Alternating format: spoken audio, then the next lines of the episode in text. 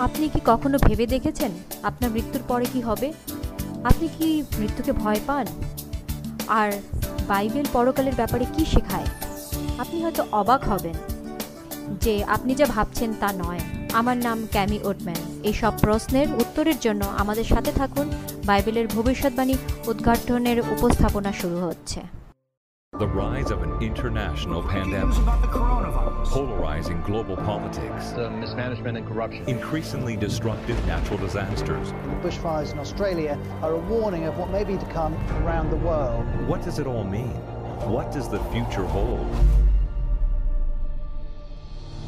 Join international speaker Cami Utman on a journey for answers in unlocking Bible prophecies. In her travels around the world, she's come face to face with real life struggles, but in the midst of them, she's found miracles of hope. Join Cami Utman for Unlocking Bible Prophecies as she shares how Bible prophecy is being fulfilled faster than ever before.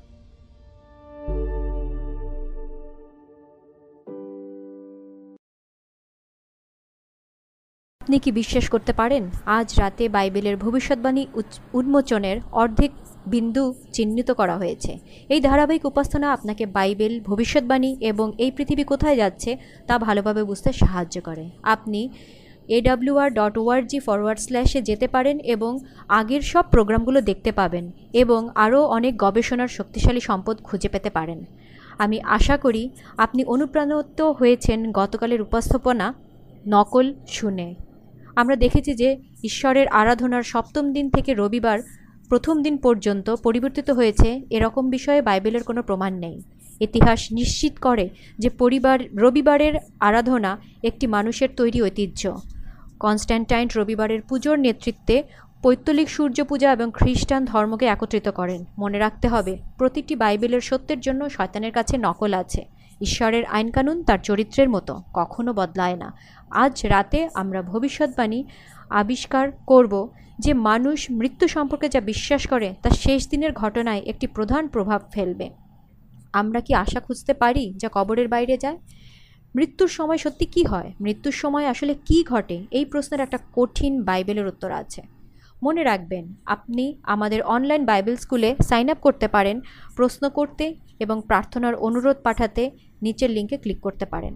এছাড়াও, আপনাদের মন্তব্য chat বক্সে রেখে দিতে পারেন। আসলে আপনি এই মুহূর্তে কোথার থেকে, কোন দেশের থেকে আমাদের এই অনুষ্ঠান দেখছেন আমি জানতে চাই। আমাদের বিষয় শুরুর আগে প্রার্থনা করি। প্রিয় স্বর্গীয় পিতা, মহাবিশ্বের রাজা, আমাদের হৃদয়ের রাজা, প্রভু, আমাকে আপনার পবিত্র আত্মা দিয়ে পূর্ণ করুন, শুধু আপনার কথা দিয়ে আমার ছোট অভিষিক্ত করুন। আমরা আপনার কথার জন্য আপনার প্রশংসা করি, কারণ আমরা আপনার উপর ভরসা করতে পারি। ঈশ্বর ঈশ্বর যিশুর নামে, আমেন। আপনি কি কখনো মৃত্যুর আসন্ন বিছানার পাশে ছিলেন, নাকি জীবনের প্রধান সময়ে একটি শিশুকে হারানোর কামড় অনুভব করেছেন? যদি মৃত্যুর কালো পর্দা আপনাকে আপনার জীবনের ভালোবাসা থেকে আলাদা করে দেয়, তাহলে হয়তো আপনি বিস্মিত হয়েছেন। এটাই কি জীবনের জন্য? আমরা বেঁচে আছি, আমরা মরে যাব, তারপর কি? সময়ের শুরু থেকে জীবন এবং মৃত্যুর চক্র মানুষের হৃদয়ে গর্ত করে রেখেছে। আজ রাতে আমরা দেখব বাইবেল পর্দা তুলে দেয়, মৃত্যুর রহস্য সমাধান করবে। বাইবেল জনপ্রিয় মিথ্যা উন্মোচন করবে যখন আপনি মারা যাবেন কি ঘটবে? ইফিসিও পাঁচের এগারো বলছে, অন্ধকারের ফলহীন কাজের সাথে কোনো বন্ধুত্ব করো না, বরং সেগুলো উন্মোচন করো। যিশু আমাদের শাস্ত্রে কঠিন প্রমাণ প্রদান করেন যাতে আমাদের অনুমান, বিস্ময় বা চিন্তা করতে না হয়। আমরা জানতে পারি এবং সত্যের ভিত্তি তৈরি করতে পারি। দয়া করে মৃত্যুর বিষয়ে পূর্বকলিত পূর্ব পরিকল্পিত সে সকল ধারণা আপনার মন থেকে সরিয়ে রাখুন এবং ঈশ্বরের বাক্য শুনুন। বাইবেল থেকে জেনে নিন। এখন আমি বুঝতে পারছি যে এমনকি খ্রিস্টান এবং অখ্রিস্টানরাও মৃত্যুর বিষয়টিকে অন্যভাবে দেখে। কিছু ধর্ম পুনর্জন্মে বিশ্বাস করে, কিছু ধর্মনিরপেক্ষ মানুষ বিশ্বাস করে যে মৃত্যুই শেষ, যেখানে কবরের বাইরে কিছুই নেই। আপনি যদি বেশিরভাগ খ্রিস্টানকে জিজ্ঞাসা করেন, আপনি মারা গেলে কি হয়? তাহলে তারা বলবে, একজন ব্যক্তির আত্মা স্বর্গে বা নরকে যায়। অন্যরা হয়তো বিশ্বাস করবে প্রাশ্চিত্যমূলক কাজে। যিশু আসার পর মৃতরা কি পুনরুত্থানের জন্য অপেক্ষা করছে? নাকি তারা ইতিমধ্যে স্বর্গে আছে? আর যদি তারা স্বর্গে থাকে, তাহলে কি আত্মার চোখ আছে? তারা কি কথা বলতে পারে? তাদের কি মুখ বা কান আছে? যদি কোনো আত্মার চোখ, মুখ ও কান থাকে এবং আপনি তা স্বর্গ দেখতে পারেন, তাহলে তাকে শরীরের জন্য ফিরে আসতে হবে কেন? তাই সব ধরনের বিভ্রান্তিকর প্রশ্ন আছে। মানুষ সত্যি মৃত্যুর বিষয় নিয়ে বিভ্রান্ত? আত্মা কি অমর নাকি পুনরুত্থান আছে? দেখো, আত্মা যদি অমর হয়, তাহলে মৃত্যুর পর, পরই তা স্বর্গে বা নরকে যেতে পারে। যদি আত্মা অমর হয়, তাহলে মৃত্যুরা জীবতের সাথে কথা বলতে পারে। মৃত্যুর পুরো বিষয়টি অমরত্বের প্রশ্নের সাথে সম্পর্কিত। আমাদের কাছে কি এখন এটা আছে? খ্রিস্টের দ্বিতীয় আগমনে কি এটা আমাদের দেয়া হবে? আমাদের থিম আমাদের উত্তর দেবে। যদি এটা বাইবেলে থাকে, আমি এটা বিশ্বাস করি, যদি এটা বাইবেলের সাথে দ্বিমত পোষণ করে, এটা আমার জন্য নয়। একসময় একটা ছোট ছেলে কবরস্থানে হাঁটছিল। একটা শিরস্ত্রাণ তার নজর কেড়েছে। শিলালিপিতে লেখা ছিল, বন্ধু, আপনি যেতে যেতে দাঁড়িয়ে যান। যেহেতু আপনি এখন তেমন যেমন আমি ছিলাম, আর আমার মতো হবেন আপনি শীঘ্রই। আমার রাস্তায় আসার জন্য নিজেকে প্রস্তুত করুন। যাই হোক, ছোট্ট ছেলেটি তার পকেট থেকে তার ক্রেয়ন বের করে সেই শিরস্ত্রাণে লিখতে থাকল। তোমাকে অনুসরণ করার জন্য আমি সন্তুষ্ট নই, যতক্ষণ না আমি তোমাকে জানি। তুমি কোথায় গেছো? সব বয়সের মানুষই জানতে চায়, মানুষ মারার, মরার পরে কোথায় যায়। বাইবেল আমাদের নির্ভরযোগ্য উত্তর দেয়, যা শুধুমাত্র মৃত্যুর পর কী ঘটে তা প্রকাশ করে না। একই সাথে কীভাবে নতুন আশা ও আত্মবিশ্বাসের মুখোমুখি হওয়া যায়। আমরা প্রকাশিত বাক্যের প্রথম অধ্যায়ে আমাদের একজন গৌরবময় ব্যক্তির সাথে পরিচয় করে দেয়। যিশুর ব্যক্তি, তিনি একটি উজ্জ্বল, সাদা প্রকাশ পরিহিত এবং তার চোখ আগুনের মতো। প্রকাশিত বাক্যের একের আঠেরোতে যিশু তার নিজের পরিচয় দিয়েছেন। আমি জীবিত এবং মৃত, এবং দেখুন, আমি চিরকাল বেঁচে আছি। আমেন। আর আমার কাছে নরকের আর মৃত্যুর চাবি আছে। যিশু মৃত্যু জয় করলেন যাতে তিনি কবরের চাবি ধরে রাখতে পারেন। আর যে কেউ মারা যায় এবং যিশুর ওপর বিশ্রাম নেয়, সে পুনরুত্থানের অপেক্ষায় থাকতে পারে। কিন্তু কেউ বলে, অমর আত্মার ধারণা সম্পর্কে বাইবেলে কী শিক্ষা দেয়? যাই হোক, চলুন আমরা আদি পুস্তকে দেখি সৃষ্টির সপ্তাহে একজন ব্যক্তি মারা গেলে কি ঘটে তার একটা সূত্র খুঁজি। হয়তো যদি আমরা বুঝতে পারি আমাদের সৃষ্টিতে কি ঘটেছে, তাহলে আমরা মারা গেলে কি ঘটবে সে সম্পর্কে বুঝতে পারি। বাইবেল বলে আদিপুস্তক দুই সাথে আর প্রভুর ঈশ্বর মাটির ধূলিকণায় মানুষ তৈরি করেছেন এবং তার নাকে ফু দিয়ে প্রাণবায়ু প্রকাশ করান, আর মানুষ জীবন্ত আত্মা হয়ে ওঠে। এই তিনটি মূল বাক্য এখানে লক্ষ্য করুন। ঈশ্বর মাটির ধুলকণার ধূলিকণার মানুষ তৈরি করেন, তার মধ্যে জীবনের বায়ু প্রবেশ করান এবং মানুষ একটা জীবন্ত আত্মা হয়ে ওঠে। বাইবেলে কি বলা হয়েছে যে ঈশ্বর অমর আত্মা দিয়েছেন? না, এটা বলে না। পরিবর্তে এটা মানুষের জন্য সূত্র প্রকাশ করে। ধুলো আর আত্মা একটা জীবন্ত প্রাণের সমান। অথবা এটা বর্ণনা করার জন্য একটা উপায়, পৃথিবীর উপাদান এবং শ্বাস একটা জীবন্ত সত্তার সমান। জীবন, জীবিত আত্মা মানে জীবিত মানুষ। আদম জীবিত হয়ে উঠলেন। দেখো, দেখুন, আমার কোনো আত্মা নেই, আমি নিজেই একজন আত্মা, জীবন্ত প্রাণী, একজন মানুষ এবং আপনিও। আমরা জানতে চাই আত্মা কী এবং যদি তা অমর হয় এবং যদি তা কখনো মরতে পারে। জিহিসকেল আঠেরোর চারে আমাদের বলে, দেখো, সকল আত্মাই আমার, যে পাপ করে, সে মারা যাবে। বাইবেলে বলা হয়েছে, জীবিত আত্মা মারা যায়। একজন মানুষ মারা যায়, জীবন মারা যায়। এই তিনটি শব্দ বিনিময়যোগ্য। মথি ষোলোর পঁচিশ এবং ছাব্বিশে বলে, যে ব্যক্তি তার জীবন বাঁচাতে চায়, সে তা হারাবে। কিন্তু যে আমার জন্য তার জীবন হারায়, সে তা খুঁজে পাবে। একজন মানুষের কি লাভ যদি সে সমগ্র জগৎকে লাভ করে এবং নিজের আত্মা হারায়? অথবা একজন মানুষ তার আত্মার বিনিময়ে কি দেবে? বর্তমানে মৃত্যু সাপেক্ষে তুমি মরতে পারো। অমর মানে অবিনশ্বর, তুমি মরতে পারো না। প্রথম তিমতি একের সতেরো বলেছে, এখন রাজার কাছে অনন্ত, অদৃশ্য ঈশ্বরের কাছে, যিনি জ্ঞানী, চিরকাল তার সম্মান ও গৌরব হোক। আমেন। কেবল বিশ্বব্রহ্মাণ্ডের রাজাই অমর। আমরা বিশ্বাস করি যারা পৃথিবীতে বাস করে এবং মারা যায়, খ্রিস্ট যখন আসবেন, তখনই আরও মমরত্ব লাভ করবেন। প্রথম তিমথি ছয়ের পনেরো ষোলো। যিনি ধন্য এবং একমাত্র শক্তিশালী রাজা ও প্রভুর প্রভু, যার একমাত্র অমরত্ব আছে, অগম্য আলোতে বাস করে।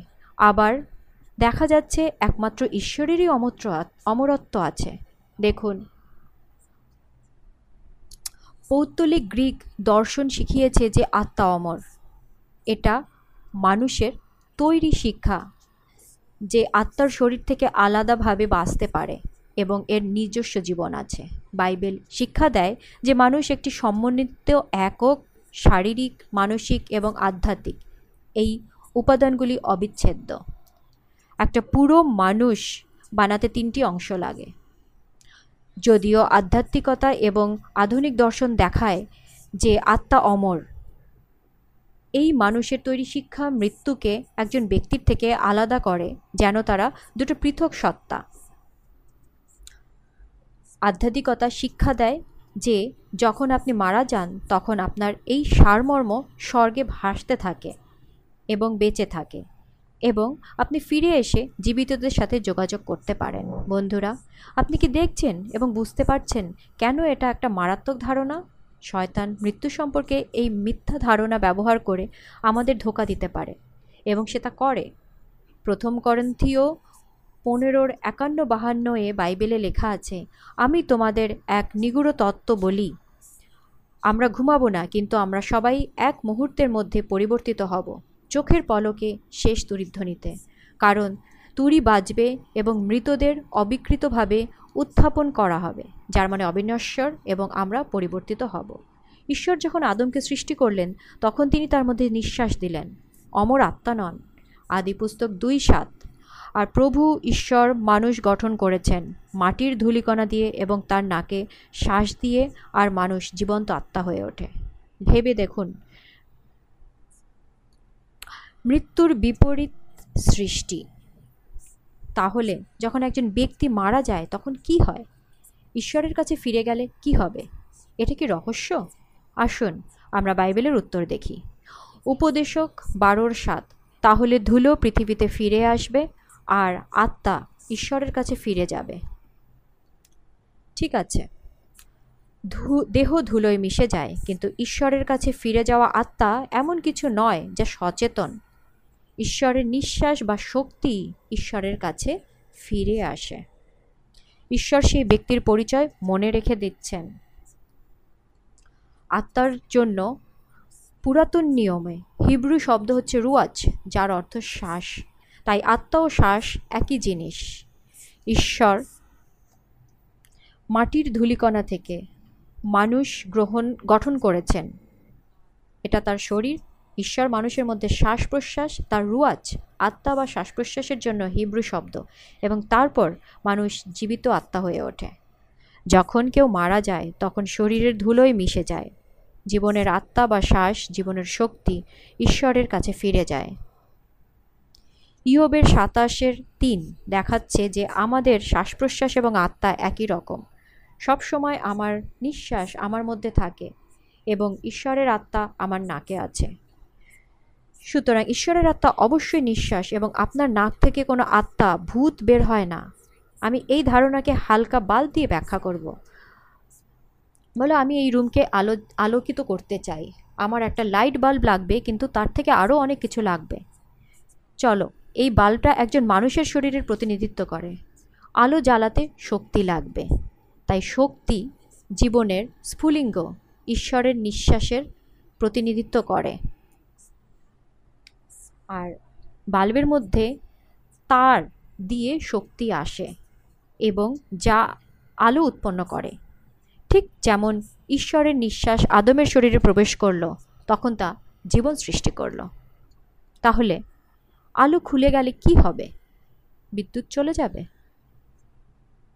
তাই যখন আমরা শ্বাস বন্ধ করি এবং আমাদের হৃদস্পন্দন বন্ধ হয়ে যায় তখন আমরা মারা যাই এবং আমাদের শ্বাস প্রশ্বাস আমাদের জীবনের স্ফুলিঙ্গ ঈশ্বরের কাছে ফিরে আসে।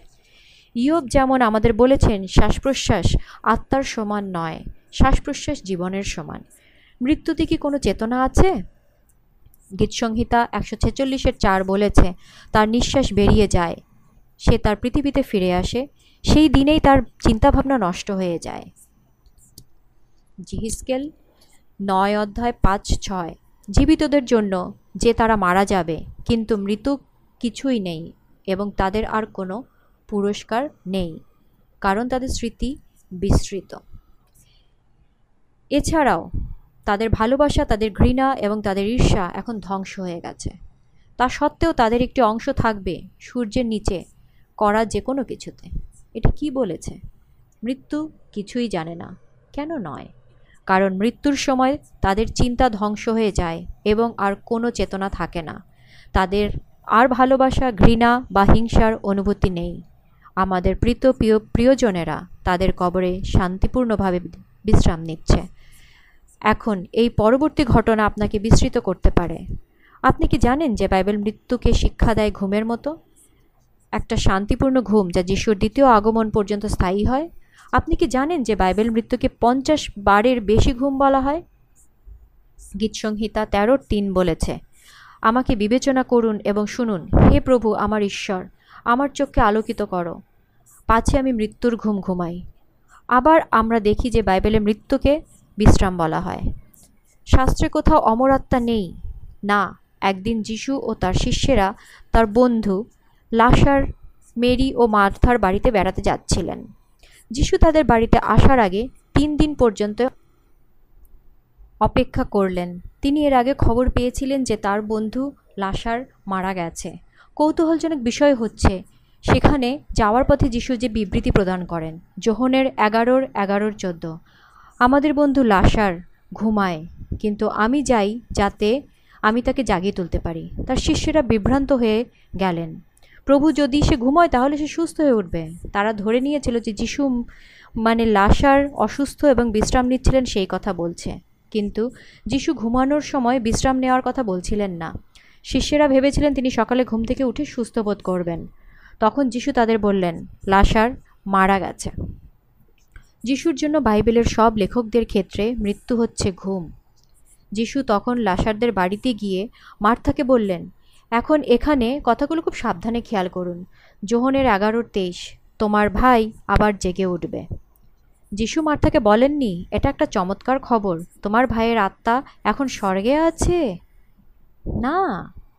যিশু বলেছিলেন যে তিনি তার কবর থেকে উঠবেন। এরপর আমাদের বলা হয় যে মার্থা মৃত্যু সম্পর্কে কি বিশ্বাস করে? জোহনের এগারোর চব্বিশ পঁচিশে মার্থা তাকে বলেছিলেন, আমি জানি যে তিনি আবার শেষ দিনে পুনরুত্থানে উঠবেন এবং যিশু তাকে বলেন, আমি পুনরুত্থান এবং জীবন। যে আমাকে বিশ্বাস করে, সে মারা গেলেও সে বেঁচে থাকবে। মার্থা, যিনি সরাসরি যিশুর কাছ থেকে তার ধর্ম গ্রহণ করেছিলেন, তিনি বিশ্বাস করতেন যে যিশুর দ্বিতীয় আগমনে তার ভাইকে পুনরুজ্জীবিত করা হবে। খ্রিস্ট যখন কবরের কাছে এলেন, তখন তিনি ডেকে বললেন লাশার বেরিয়ে আসো। এবং যিশুর আদেশে লাশার জেগে উঠে জীবিত কবর থেকে বের হয়ে এলেন। এই দৃশ্য কল্পনা করা যাক, জনপ্রিয় বিশ্বাসের সাথে যে একবার আপনি মারা গেলে আপনি সোজা স্বর্গে যান। কবরের পাশে যিশু স্বর্গে স্বর্গের দিকে তাকিয়ে ডাকতেন লাশা নিচে নেমে আসো। এখন। আমি তোমাকে একটা কথা বলব। যদি আমি লাশার হতাম আর আমি তিন চার দিন স্বর্গে থাকতাম আর যিশু আমাকে নিচে নামতে আদেশ দিতেন, আমার তাৎক্ষণিক প্রতিক্রিয়া হতো, ও প্রভু, না, আমি এখানে এত ভালো আছি। আমি সত্যি পৃথিবীতে ফিরে আসতে চাই না। তুমিও কি এটা বলতে না? যা লোক বিশ্বাস করে তা সত্যি হলে লাশারের স্বর্গে যে গৌরব দেখা গেছে তা নিয়ে বাইবেল একটা পুরো বই লেখা উচিত ছিল, অথবা সেদিনের লোকেরা তাকে লক্ষ লক্ষ প্রশ্ন করত, স্বর্গ কেমন, কিন্তু কোনো কিছুর রেকর্ড নেই, কারণ সেটা হয়নি, সেটা থাকতে পারে না। যিশু যেমন বলেছিলেন, ঠিক তেমনি করে কবরে পুরো সময় ঘুমিয়েছিলেন। বাইবেলে বর্ণনা করা হয়েছে কীভাবে স্বর্গে কোনো অশ্রু নেই এবং আনন্দ সেখানে অকল্পনীয়। লোকে বলে, আমি আমার মাকে স্বর্গে আমার দিকে তাকিয়ে থাকতে দেখতে, ভাবতে ভালোবাসি। কিন্তু যদি তোমার স্বামী থাকে, তোমার ওপর অত্যাচার করে, আর তোমার মা স্বর্গে বসে এই অত্যাচার কীভাবে দেখবে? যদি একজন মা স্বর্গে থাকে এবং তার ছেলে নিচে তার নিজের শিরায় মাদকদ্রব্য পুশ করছে, সেটা কি মা দেখতে পারবে? স্বর্গের মায়েরা কি পৃথিবীতে তাদের সন্তানদের সমস্যার যন্ত্রণা বহন করতে পারে? ঈশ্বরের জন্য খুবই দয়ালু। ইয়বের চোদ্দোর একুশে বলেছে, তার ছেলেরা সম্মান করতে আসে এবং সে তা জানে না। তারা নিচু হয়ে আছে এবং তিনি তাহা উপলব্ধি করতে পারেন না। গীতসংহিতা একশো পনেরোর সতেরো। মৃতরা প্রভুর প্রশংসা করে না এবং তারা চুপ করে থাকে। মৃতরা সোজা স্বর্গে যায় না। বন্ধুরা, কারণ তারা যদি স্বর্গে থাকতো, তাহলে তাদের সেখানে আনার জন্য প্রভুর প্রশংসা করত। বাইবেলে আত্মা শব্দটি ষোলোশো বার উল্লেখ করা হয়েছে। কিন্তু কখনো অমর আত্মা শব্দটি ব্যবহার করা হয়নি। এটা সবসময় মৃত্যুকে ঘুম হিসেবে বর্ণনা করে। এভাবে চিন্তা করুন, যাদের অস্ত্রোপচার হয়েছে, যখন অ্যানাস্থেশিয়া দেয়া হয়, তার মাথা ঘোরার অভিজ্ঞতা অনুভব করে তারা। রোগী জেগে ওঠে অনেক ঘণ্টা পরে। কখনো কখনো তারা ধোঁয়াশায় জেগে ওঠে অথবা ব্যথা অনুভব করে এবং বিস্মিত হয় যে কি ঘটেছে। এরপর সে বুঝতে পারে যে সে রিকভারি রুমে আছে। যখন তার মন পরিষ্কার হয়, তিনি উপলব্ধি করতে পারেন যে মাথা ঘোরা এবং বেদনার মধ্যে সময় অনেকটাই পেরিয়ে গেছে। যদিও মাথা ঘোরার ঠিক পরেই ব্যথাটা মনে হচ্ছিল, তবুও লোকটি ঘুমিয়েছিল এবং সময় পেরিয়ে চলে গেছে, সে ঘুমিয়েছিল। এটা প্রমাণ করে যে মৃত্যুর সময় কি ঘটে, মানুষ বুঝতে পারবে না যে তারা মারা গেছে। পরের মুহূর্তে তারা জানে যে যিশু মেঘের মধ্যে আসছেন। এখন, ক্রুশে চোরের কি ব্যাপার? যিশু কি বলেননি যে তিনি স্বর্গে গেছেন? লুক, তেইশের বিয়াল্লিশ এবং তেতাল্লিশ। তখন তিনি যিশুকে বললেন, প্রভু, যখন তুমি তোমার রাজ্যে আসবে, তখন আমাকে স্মরণ করো। যিশু তাকে বললেন আমি আজ তোমাদের বলছি, তুমি স্বর্গে আমার সঙ্গে থাকবে। যিশু সেই একই দিনে স্বর্গে তার সঙ্গে থাকার জন্য মৃত চোরকে কিন্তু কথা দেননি? না, যিশু নিজে ওই দিন স্বর্গে যাননি। মনে আছে, তিনি কবরে ঘুমিয়েছিলেন এবং পুনরুত্থানের সকালে যিশু যোহনের কুড়ির সতেরোতে স্পষ্টভাবে বলেন, আমি এখনও আমার বাবার কাছে আরোহণ করিনি। তাহলে যিশু চোরকে কি করে বলেছেন যে আমরা কীভাবে বুঝব? ক্রুশবিদ্ধ হওয়ায় দিন খ্রিস্ট চোরকে যা বলেছিলেন আপাত দৃষ্টিতে পরাজয় ও অন্ধকার দিনে যখন সব হারিয়ে যাবে, তখন তুমি স্বর্গে আমার সাথে থাকবে, প্রতিশ্রুতি দেওয়া হয়েছিল। খ্রিস্টের দ্বিতীয় আগমনের সকালে ঈশ্বরের অন্য যে কোনো শিশুর মতো অনন্ত জীবনের আশ্বাসে সেই চোর মারা যায়। শাস্ত্রের মূল পাণ্ডুলিপিতে মনে রাখবেন, গ্রিক ভাষা কোনো বিরাম চিহ্ন ছিল না এবং অনেক শতাব্দী পরে সেই বিরাম চিহ্ন সেখানে রাখা হয়। বাইবেলে দুটি জায়গা আছে যেখানে আমরা দেখতে পারি যেখানে কমার ভুল করা হয়েছে। প্রথমটি হচ্ছে আমরা লুক তেইশের তেতাল্লিশে দেখি। শুধুমাত্র একটি শব্দের উপর কমা সরানোর মাধ্যমে বাইবেল সম্পূর্ণরূপে নিজের সাথে তার সমন্বয় করে। লেখা আছে, আজ আমি তোমাদের বলছি, তুমি স্বর্গে আমার সঙ্গে থাকবে। দ্বিতীয় স্থানে আমরা আরেকটা হারিয়ে যাওয়া কমা দেখতে পাই, সেটা প্রেরিতের উনিশের বারো। বাইবেলের কিংস জেমস সংস্করণে সেটা ইংলিশে দেখা যায়, যাতে তারা রুমালের, অসুস্থ রুমালের কথা বলা হয়, যাতে তার শরীর থেকে অসুস্থ রুমাল আনা হয় এবং তাতে রোগগুলো চলে যায়। ঠিক আছে, আসল বাক্যটা হবে, তার শরীর থেকে রুমাল অসুস্থদের কাছে নিয়ে আসলে তাদের রোগগুলো তাদের ছেড়ে চলে যেত। আমরা পরিষ্কারভাবে দেখতে পাচ্ছি, যখন আপনি মারা যান, আপনি ঘুমিয়ে পড়েন এবং পুনরুত্থানের জন্য অপেক্ষা করেন। সুতরাং, আমরা যদি জানি যে এটাই সত্য, তাহলে দ্বিতীয় আগমনের আগে অমরত্ব মিথ্যা। একমাত্র ঈশ্বরের অমরত্ব আছে। শয়তান কেন আমাদের বিশ্বাস করাতে চাইবে যে আমরা মরি না? এটা শুরু হয় এদনের বাগানে, প্রথম মিথ্যা দিয়ে এবং মানবজাতি এখনও হাজার হাজার বছর পরেও এটা বিশ্বাস করে। তার অশুভ দূতরা আমাদের মৃত প্রিয়জনদের মুখোশ পড়তে পারে। তারা কবরের ওপার থেকে আমাদের তথাকথিত বার্তা আনতে পারে। তারা শয়তানের মিথ্যা স্বীকার করতে আমাদের বিভ্রান্ত করতে পারে। শয়তানের প্রথম মিথ্যার জন্য পতিত হবে না। শয়তান কেন চায় যে মানুষ বিশ্বাস করে যে মৃতরা বেঁচে আছে এবং তাদের সাথে যোগাযোগ করা যেতে পারে?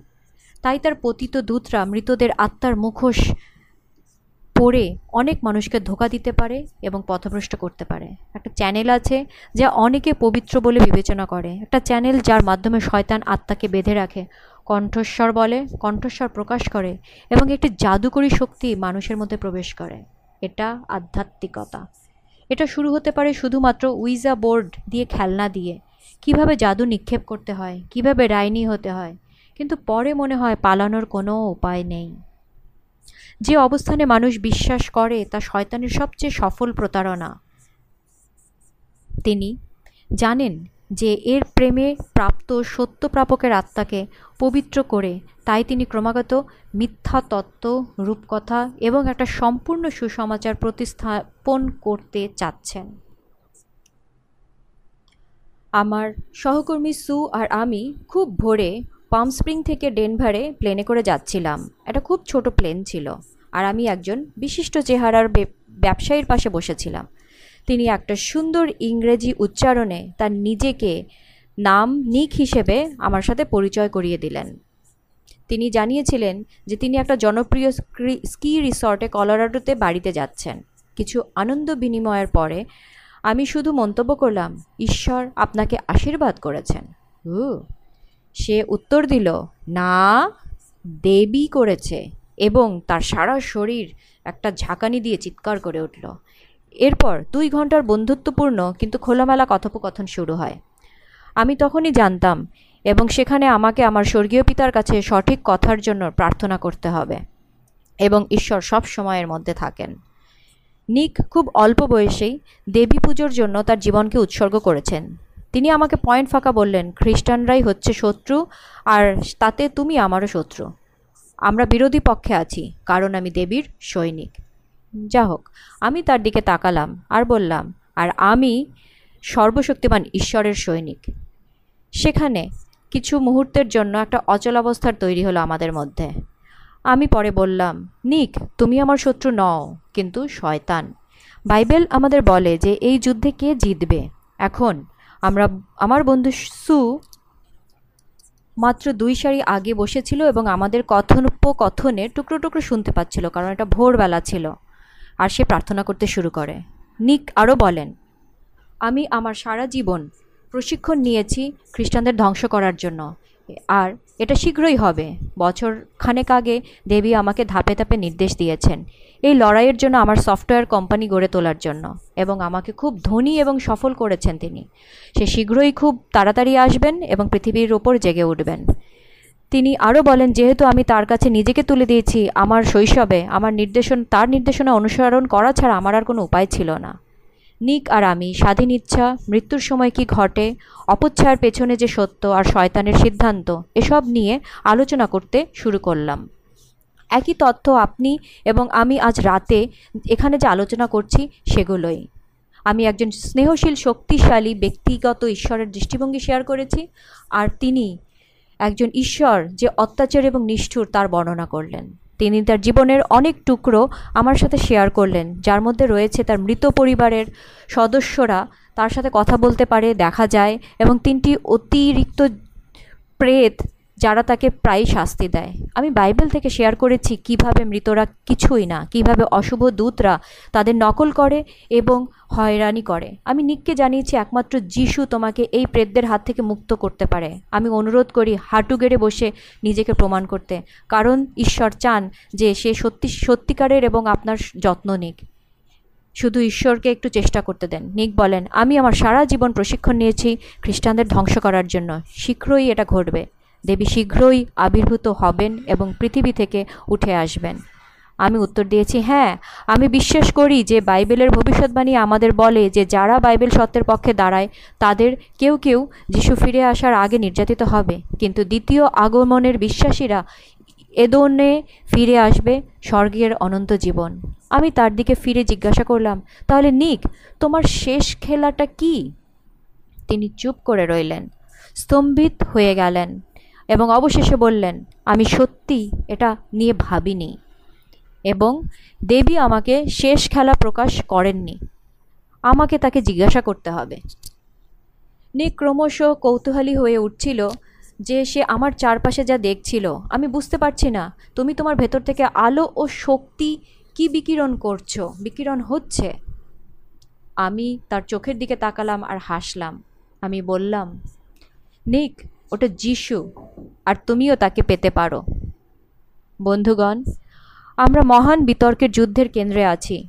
পৃথিবীতে অল্প সময় বাকি আছে। এমনকি শয়তান পূজারীদেরও সময় কম। শয়তানের পতিত দূতগণ যেমন আবির্ভূত হয় আত্মার বেশে জগতে, অন্য কথায়, অশুভ মৃত বন্ধু এবং আত্মীয়দের নকল করে যারা ইচ্ছুক এবং এই ধরনের জিনিসের জন্য উন্মুক্ত, তাদের সাথে যোগাযোগ করতে পারে। মৃতদের সাথে যোগাযোগের সাথে জীবিতদের সংযুক্ত করার সময় অশুভ রাজকুমার তাদের মনের ওপর তার জাদুকরী প্রভাব প্রয়োগ করে। শয়তান তাদের চলে যাওয়া বন্ধুদের চেহারা মানুষের সামনে আনার ক্ষমতা রাখে। নকলটা খুবই নিখুঁত। পরিচিত চেহারা, শব্দ, এমনকি সুর এমনকি সব সঠিক স্বতন্ত্রতার সঙ্গে পুনরুৎপাদন করা হয় এবং শাস্ত্রে একজন ভাববাদীর সঠিক উদাহরণ নকল একটি অশুভ আত্মার একটি নিখুঁত উদাহরণ আছে। প্রথম স্যামুয়েল আঠাশে এন্ডরের যে ডাইনির গল্প বলে, তিনি ছিলেন একজন নারী যিনি পরের দিন যুদ্ধে ফিলিস্তিনিদের বিরুদ্ধে উপদেশ পাওয়ার জন্য ভাববাদী স্যামুয়েলকে আত্মাকে তবল, তলব করার পরামর্শ পেয়েছিলেন শোল রাজার থেকে। যদিও শোল জানতেন যে প্রথম শ্যামুয়েলে পনেরো তেইশে দেখানো জাদুকরীকে একটা পাপ হিসেবে বিবেচনা করা হয়। কারণ বিদ্রোহ হচ্ছে জাদুকরীর পাপ। তার রাজত্বের শুরুতে শোল আদেশ দিয়েছিলেন যে সব জাদুকরদের মৃত্যুদণ্ড দিতে হবে। এই মুহূর্তে তার রাজ্যে খুব কম জাদুকর অবশিষ্ট ছিল। তাই মাঝরাতে শোল নিজেকে ছদ্মবেশে গুহায় লুকিয়ে থাকা ডাইনিকে খুঁজতে থাকেন। তিনি কথিত ভাববাদী শ্যামুয়েলকে তলব করছিলেন। কিন্তু এটা ছিল ভাববাদীর নকল, করা একটা প্রেত। শোল ভয়ানক সংবাদ পেলেন এবং পরের দিন যুদ্ধে মারা গেলেন। আমরা দেখি যে শয়তান যে কোনো পদ্ধতি ব্যবহার করে প্রতারণা করতে, আর জাদুকরী কৌশল জঘন্য সময় থেকেই আছে। অনেকে এই আশ্বাসে সান্ত্বনা পায় যে তাদের প্রিয়জন স্বর্গের আনন্দ উপভোগ করছে এবং কোনো বিপদ ছাড়াই ভালো আছে। তারা মন্দ আত্মা ও শয়তানদের কথা কানে নেয়। আমি আপনাকে আপনাদের দিনের, আমাদের দিনের জন্য একটা সঠিক সতর্কবাণী দেখাই, কারণ আমরা শেষের দিনে বাস করছি। প্রথম তিমতি চারের এক দুই। এখন আত্মা স্পষ্টভাবে বলে যে পরবর্তীকালে কেউ কেউ বিশ্বাস থেকে চলে যাবে, প্রেতদের আত্মা এবং মতবাদ থেকে পালন করবে। ভণ্ডামির সাথে কথা বলবে, তাদের নিজেদের বিবেক গরম লোহার দাগে আবৃত হবে।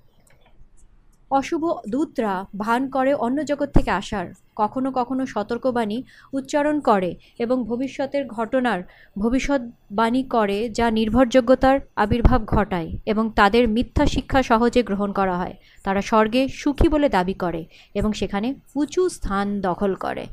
তারপর যখন আত্মবিশ্বাস লাভ হয়, তারা এমন মতবাদ উপস্থাপনা করে যা শাস্ত্রকে খর্ব করে। আপনাদের কাছে আত্মা আসে, তবে তা শাস্ত্রের সাথে তুলনা করতে হবে যদি সেটা আসে। তারা কি বলছে? আর এজন্যই আমাদের বাইবেল জানতে হবে বন্ধুরা। আধ্যাত্মিক, আধ্যাত্মিকতার ভিত্তি হল শাস্ত্রের সাথে যুদ্ধ। উপদেশক নয়ের পাঁচ আমাদের সতর্ক করে। মৃতরা কিছুই জানে না। ঈশ্বর প্রয়াত আত্মাদের সাথে যোগাযোগ করতে নিষেধ করেছেন। প্রথম করন্থীয় কুড়ির দশ বলে বরং যেসব জিনিস একজন অজিহুদি উৎসর্গ করে, তারা প্রেতদের জন্য উৎসর্গ করে, ঈশ্বরের কাছে নয়। এবং আমি চাই না যে তুমি প্রেতদের সাথে বন্ধুত্ব রাখো। এটা পরিষ্কার। প্রকাশিত বাক্য ষোলোর চোদ্দ। কারণ তারা প্রেতের আত্মা, নানা চিহ্ন কার্য করে, সারা পৃথিবীর রাজাদের কাছে যায় এবং তাদের একত্র করে, সর্বশক্তিমান ঈশ্বরের মহান দিনের যুদ্ধের জন্য। আত্মা জগতের প্রেতদের সাথে যোগাযোগ করা মৃত্যুদণ্ডের দ্বারা নিষিদ্ধ ছিল। লেভিও উনিশের একতিরিশে মাধ্যম এবং ভূতের আত্মাকে সম্মান করো না, তাদের অনুসরণ করো না, তাদের দ্বারা অসুচি হইও না। আমি সদাপ্রভু তোমাদের ঈশ্বর। লেবিও কুড়ির সাতাশ পদে বলে একজন পুরুষ বা নারী যিনি একজন মাধ্যম অথবা যার পরিচিতি আত্মা আছে, তাকে অবশ্যই মৃত্যুদণ্ড দেওয়া হবে। তাদের পাথর দিয়ে মারা হবে। কিন্তু আজ আধ্যাত্মিকতা বৈজ্ঞানিক বৃত্তে পা রেখেছে। এটা গির্জায় আক্রান্ত হয়েছে এবং অনুকূল এবং সংসদীয় সংস্থা খুঁজে পেয়েছে। এই বিশাল প্রতারণা পুরাতন নিন্দিত জাদুকারী শিল্পের একটি নতুন ছদ্মবেশে পুনরুজ্জীবিত হয়েছে। মথির চব্বিশ চব্বিশে বলেছে, মিথ্যা খ্রিস্ট এবং মিথ্যা ভাববাদীরা উঠে দাঁড়াবে এবং প্রতারণার জন্য মহান লক্ষণ দেখাবে এবং প্রতারণা করবে। যদি সম্ভব হয়, নির্বাচিতদেরও পথভ্রষ্ট করবে। পতিত খ্রিস্ট ধর্মকে উন্মোচনে বাবিল বলা হয়। ঈশ্বর কি বলে যে এর পতনের জন্য অনেকাংশে দায়ী? প্রকাশিত বাক্য আঠেরোর দুই। মহান বাবিল পতিত হয় পতিত হয়। এবং প্রেতদের বাসস্থানে পরিণত হয়েছে। প্রতিটি নোংরা আত্মার জন্য একটা কারাগার এবং প্রতিটি অসুচি এবং ঘৃণ্য পাখির জন্য একটা খাঁচা। অন্য কথায়, খ্রিস্টান গির্জায় শয়তান এবং আত্মা প্রবেশের কারণে বাবিল একটা বিভ্রান্তির অবস্থা। খ্রিস্ট ধর্মের পতন ঘটছে কারণ শয়তান তার মিথ্যা রটনার মাধ্যমে গির্জায় প্রবেশাধিকার পেয়েছে, যে মৃতরা বেঁচে আছে। অনেক ক্ষেত্রে শয়তানের রাষ্ট্রদূতদের বার্তা যারা মৃতদের আত্মা রচনা করে, তাদের গির্জায় অসাধারণ পরামর্শদাতা হিসেবে স্বাগত জানানো হয়। আমরা এইমাত্র বাইবেলে দেখেছি, মৃতরা তাদের কবরে ঘুমোচ্ছে, তারা ভূত হয়ে কথা বলছে না। এই মিথ্যা শয়তানকে ধোকা দেওয়ার পূর্ণ ক্ষমতা দেয় এবং সে প্রতিটি যোগাযোগ গণনা করে। এতে আশ্চর্য হওয়ার কিছু নেই যে সাধুপৌল আমাদেরকে শয়তানের আত্মা ও মতবাদ থেকে প্রতারণার বিরুদ্ধে সতর্ক করেছেন। প্রকাশিত বাক্যে, মৃতদের আত্মা হিসেবে সেজে এই একই মন্দ দূতরা পৃথিবীর রাজা ও নেতাদের কাছে এসেছিলেন, কেননা তারা এটা করল। প্রকাশিত বাক্য আঠেরোর তেইশে বলছে, তোমার জাদুর দ্বারা সকল জাতি প্রতারিত হয়েছে। এই দূতরা দাবি করছে আমি শুধু বলি, এখানে অশুভ দূতরা নিজেদের মৃত্যুদের আত্মা বলে দাবি করে। তারাই হবে সেই শক্তি যা বিশ্বের শাসকদের প্রভাবিত করবে এবং ভালো ও খারাপের চূড়ান্ত যুদ্ধে তাদের নেতৃত্ব দেবে, যা তাদের সম্পূর্ণ ধ্বংসের কারণ হবে। প্রকাশিত বাক্য ষোলোর চোদ্দ। সর্বশক্তিমান ঈশ্বরের সেই মহান দিনের যুদ্ধে তাদের একত্রিত করুন। দুঃখজনকভাবে অনেক জাতির নেতারা আজ একটি গুরুত্বপূর্ণ বিষয়ে সিদ্ধান্ত নেওয়ার আগে মৃতদের কাছ থেকে বার্তা পাওয়ার মাধ্যমদের সাথে পরামর্শ করেন। এতে আশ্চর্যের কিছু নেই যে এই গ্রহ এমন অস্থিরতার মধ্যে আছে। বিশ্বের সিদ্ধান্ত গ্রহণকারীরা শয়তানকে তাদের মাধ্যমের শাসন করার সুযোগ দিচ্ছে। জিসাইয়র আটের উনিশ কুড়ি। আর যখন তারা তোমাকে বলে, যারা মাধ্যম ও জাদুকর, তাদের খোঁজ করো। যারা ফিসফিস করে, আসু, মানুষ কি তাদের ঈশ্বরকে খুঁজবে না? তারা কি জীবিতদের পক্ষ থেকে মৃতদের খুঁজবে? সাক্ষ্যে আইনের প্রতি যদি তারা এই সব অনুসারে কথা না বলে, কারণ তাদের মধ্যে কোনো আলো নেই। শাস্ত্রে স্পষ্টভাবে বলে যে, যারা মৃতদের পক্ষে কথা বলে এবং ঈশ্বরের বাণী থেকে আমাদের তথ্য সংগ্রহ করে, তাদের কথা শুনতে অস্বীকার করতে হবে। মৃত প্রিয়জনদের কাছ থেকে যা বার্তা আসে, তা কখনোই আপনার প্রিয়জনদের কাছ থেকে নয়, বরং শয়তানের কাছ থেকে। কি মর্মস্পর্শী চিন্তা। যারা ঈশ্বরের আনুগত্য করে, তারা রাজ্যে প্রবেশ করবে। আমাদের মধ্যে কে থাকবে যারা বন্ধ হয়ে গেছে? প্রকাশিত বাক্যের বাইশের পনেরো বলছে, এটা একটা শক্তিশালী লেখা। ঈশ্বর আমাদের কি সতর্কবার্তা দিচ্ছেন? এখানে একটা নির্দেশিকা। পবিত্র ফটকের বাইরে। এটা নিউ জেরুজালেমের বাইরে, নতুন পৃথিবীর নতুন পবিত্র শহর। হ্যাঁ সেই সম্বন্ধে। পবিত্র শহরের ফটকের বাইরে কুকুর এবং জাদুকর আছে। যারা মাঝারি ডাইনি, জাদুকর এবং বেশ্যারা, যৌন, অনৈতিক, খুনি এবং মুশরিক এবং যে মিথ্যা কথা বলতে ভালোবাসে। যারা মৃতদের সাথে পরামর্শ করবে, তাদের স্বর্গ থেকে বন্ধ করে দেয়া হবে, বন্ধুরা। মসজিদের দিনে ঈশ্বর আদেশ দিলেন যে এই সব এদের পাথর ছুঁড়ে মারা হবে। লেবিওর কুড়ির সাতাশে একজন পুরুষ বা নারী যারা পরিচিত আত্মা আছে, তাদেরকে অবশ্যই মৃত্যুদণ্ড দেওয়া হবে। ডাইনিবিদ্যা, যা মৃতদের সাথে যোগাযোগ করার দাবি করে, তাকে বাইবেলে বলা হয় মাংসের একটা কাজ, যার জন্য মানুষকে ঈশ্বরের রাজ্য থেকে বন্ধ করে দেওয়া হবে। যিশু গালাতীয়তে আমাদের সতর্ক করেছেন পাঁচের উনিশ থেকে একুশ। এখন মাংসের কাজ স্পষ্ট। এগুলি হলো ব্যভিচার ব্যভিচার অসুচিতা অশ্লীলতা, মূর্তিপূজক, ঘৃণা, বিতর্ক, ঈর্ষা, ক্রোধের বিস্ফোরণ, স্বার্থপরতা, উচ্চাকাঙ্ক্ষা, মতানৈক্যতা, হিংসা, খুনি, মাতাল এবং এদের মতন আড়া। বন্ধুগণ, আমি এটা আপনাদের সাথে শেয়ার করছি কারণ আমরা জানি, জানতে চাই আমরা কীভাবে স্বর্গে থাকতে পারি। এবং আমরা এমন কিছু অনুসরণ করতে চাই না, যে, যা যখন ঈশ্বর এটা পরিষ্কার করে দেন যে, যদি আমরা তাদের অনুশীলন করি, তাহলে আমরা স্বর্গের থেকে বন্ধ হয়ে যাব। এই জন্যই আমাদের এই তালিকাগুলো জানার দরকার। আর তাই আমি আপনাদের বলছি, কারণ আমি আপনাদের ভালোবাসি, ভালোবাসার হৃদয় দিয়ে আপনাদের এটা শেয়ার করছি। আপনি দেখতে পারেন যে ঈশ্বর এমন একজন ঈশ্বর যার মান আছে এবং যারা মিথ্যা বলছে, ইত্যাদি, হত্যা এবং এই সব কিছুর সাথে আমরা স্বর্গে থাকতে চাই না। তাই এটা অনস্বীকার্য যে আমাদের যতটা সম্ভব দূরে থাকতে হবে যে কোনো উপায়ে ডাইনি শিল্পের থেকে। এটা যতটাই নির্দোষ হোক না কেন। অনেক সিনেমা বা টিভি শো বা বই নেই আজকের দিনে যা মৃত্যুর পর জীবনের সূক্ষ্মতার, ভূত, ডাইনি, মূর্তি পূজক, এইসবের বিষয় ছাড়া অন্য কোনো কথা বলে। মৃতদের সাথে যে কোনো অনুমতি, অনুমিত যোগাযোগ সবসময় শয়তান বাহিনীর সংস্পর্শে থাকে। ইফিসিও পাঁচের এগারো বলছে, এবং তাদের কোনো সহভাগিতা নেই। অন্ধকারের অগম্য কাজের সাথে বরং তাদেরকে উন্মোচন করো। রঞ্জের বয়স তখন দশ বছর, যখন সে অশুভ আত্মার অধিকারী হয়ে ওঠে। তার বাবা মা তাকে একজন ডাইনি ডাক্তারের কাছে নিয়ে যায়। তার আরোগ্যের জন্য। দশটি গরু বিক্রি করে, কিন্তু কিছু হয় না। ষোলো বছর বয়সে তিনি বুঝতে পারেন যে নতুন আত্মা তার মধ্যে প্রবেশ করছে এবং তারা প্রথমটির চেয়েও আর খারাপ।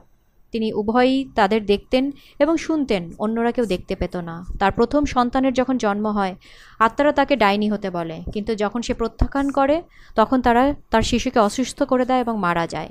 বিচলিত হয়ে অবশেষে আত্মারা যা চায় তা করতে সম্মত হয়, যদি তারা তাকে আরেকটি সন্তান দেয়।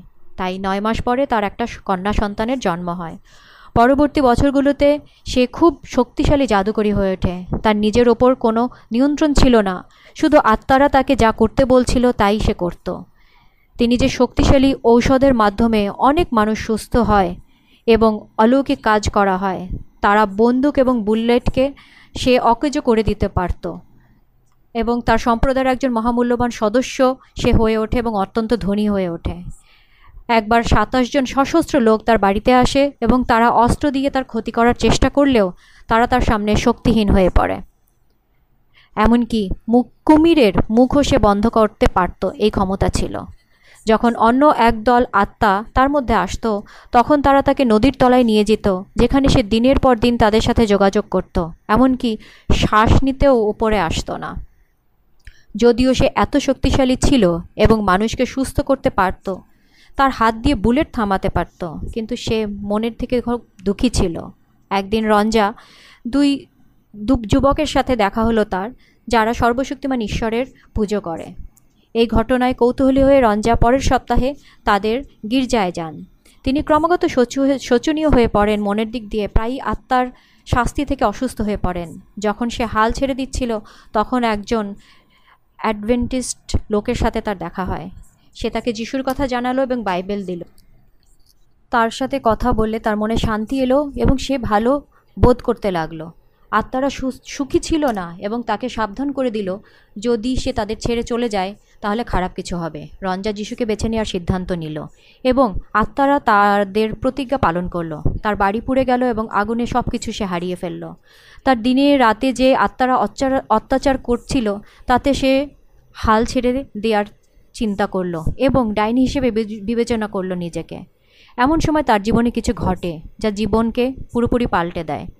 রঞ্জা একটা অ্যাডভেন্টিস্ট ওয়ার্ল্ড রেডিও সম্প্রচার আবিষ্কার করেন এবং যখন তিনি প্রতিদিন শুনতেন, তার তিনি সিদ্ধান্ত নেন, তার সংকল্প শক্তিশালী হয়। যাই হোক না কেন, যিশুকে অনুসরণ করবেন। আত্মারা তার বিরুদ্ধে লড়াই চালিয়ে যাচ্ছে, কিন্তু সে জানতে পেরেছে, যখন সে এডাব্লিউআর রেডিও স্টেশন বাজায়, তখন আত্মারা তাকে ছেড়ে যায়। অনেক প্রার্থনার মাধ্যমে, শাস্ত্র ও রেডিও পাঠের মাধ্যমে আত্মারা এখন চলে গেছে এবং আজ তিনি ঈশ্বরের মুক্ত কন্যা। রঞ্জা সবাইকে বলে যে, সত্যিকারের স্বাধীনতা আসে শুধুমাত্র যিশুর মাধ্যমেই। আমার মনে আছে, যখন আমি তার চোখের দিকে তাকিয়েছিলাম, তাকে আলিঙ্গন করলাম, আমি তাকে তার মধ্যে যিশুকে দেখলাম। এখন সে সব গ্রামের লোকের মাঝে ঈশ্বরের কথা ছড়িয়ে দিচ্ছে, যারা একসময় তাকে ডাইনি হিসেবে জানতো, কিন্তু এখন তাকে যিশুর অনুসারী হিসেবে জানে। যাদের বিশ্বাস ঈশ্বরের বাক্যের ওপর দৃঢ়ভাবে প্রতিষ্ঠিত নয়, তারা শয়তান ও তার দ্বারা প্রতারিত হবে। প্রকাশিত বাক্য তিনের দশ সতর্ক করে দিয়েছে। আমাদের সামনে বিচারের সময় যা সারা বিশ্বে আসবে, যারা পৃথিবীতে বাস করে তাদের পরীক্ষা করতে। কিন্তু শয়তান কেবল তাদের মন জয় করতে পারে, যারা স্বেচ্ছায় তার প্রলোভনে পা দেবে।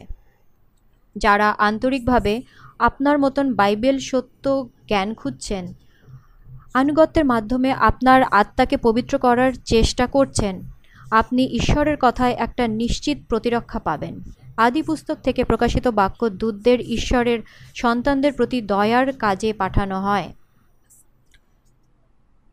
ঈশ্বর অব্রামের কাছে আশীর্বাদের প্রতিশ্রুতি দিয়ে দূত পাঠিয়েছিলেন সদমের ফটকে, যাতে তিনি সৎ লুতকে তার অগ্নিগর্ভ শাস্তি থেকে উদ্ধার করতে পারেন। মরু এলাকার ক্রান্তি, ক্লান্তি ও ক্ষুধা থেকে বের হয়ে যাওয়ার সময় এলিওর কাছে দূত পাঠিয়েছিলেন।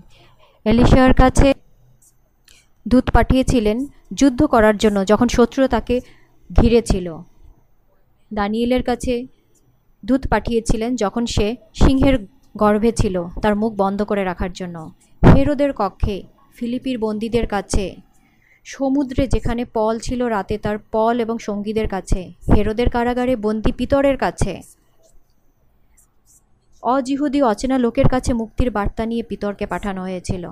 এইভাবে পবিত্র দূতরা সব যুগে ঈশ্বরের লোকদের সাহায্য করেছে। যিশু শীঘ্রই প্রত্যেক দূতকে স্বর্গ থেকে পাঠাবেন তার লোকদের রক্ষা করার জন্য। যে কোনো আত্মা শয়তানের কবলে যাতে না পড়ে। আপনি কি আজ রাতে যিশুকে গ্রহণ করার, অনুসরণ করার সিদ্ধান্ত নিয়েছেন? এমন এক মুহূর্ত হয়নি যে তিনি তাকে ভুলে গেছেন। যিশু আপনার জন্য যুদ্ধ করার জন্য তার সৈন্য পাঠাবেন। তিনি, আপনি যেখানেই থাকুন না কেন, তিনি আপনাকে উদ্ধার করবেন। তিনি বন্দীদের উদ্ধার করেন, অশুভ শক্তিকে পরাজিত করেন, দুর্বলদের রক্ষা করেন। তিনি শক্তিশালী এবং আপনাকে শক্তিশালী করেন এবং টিকিয়ে রাখেন। তিনি পাহারা দেন এবং পথ দেখান। আপনি প্রতিরক্ষাহীন নন। সে আপনার কাছে সব সময় আপনার কাছে আসে, তাকে শুধু জিজ্ঞাসা করুন। আসুন প্রার্থনা করি। স্বর্গীয় পিতা, তুমি আলো আর আমাদের পরিত্রাণের রাস্তা। তোমার উপায় সবসময় সেরা। শাস্ত্রে এত স্পষ্ট করে আমাদের সব বোঝানোর জন্য ধন্যবাদ যে আমরা যখন মারা যাই, তখন আমরা শুধুই ঘুমাই। প্রভু, আমাদের প্রত্যেকে বিপদ থেকে রক্ষা করো। এই বিশেষ করে নকল শিক্ষা থেকে। তোমার কারণে আমরা কখনোই আমাদের ভয় পাওয়ার দরকার নেই। আমাদের প্রত্যেককে তোমার ওপরে বিশ্বাস রেখে যিশুর মূল্যবান নামে। আমেন।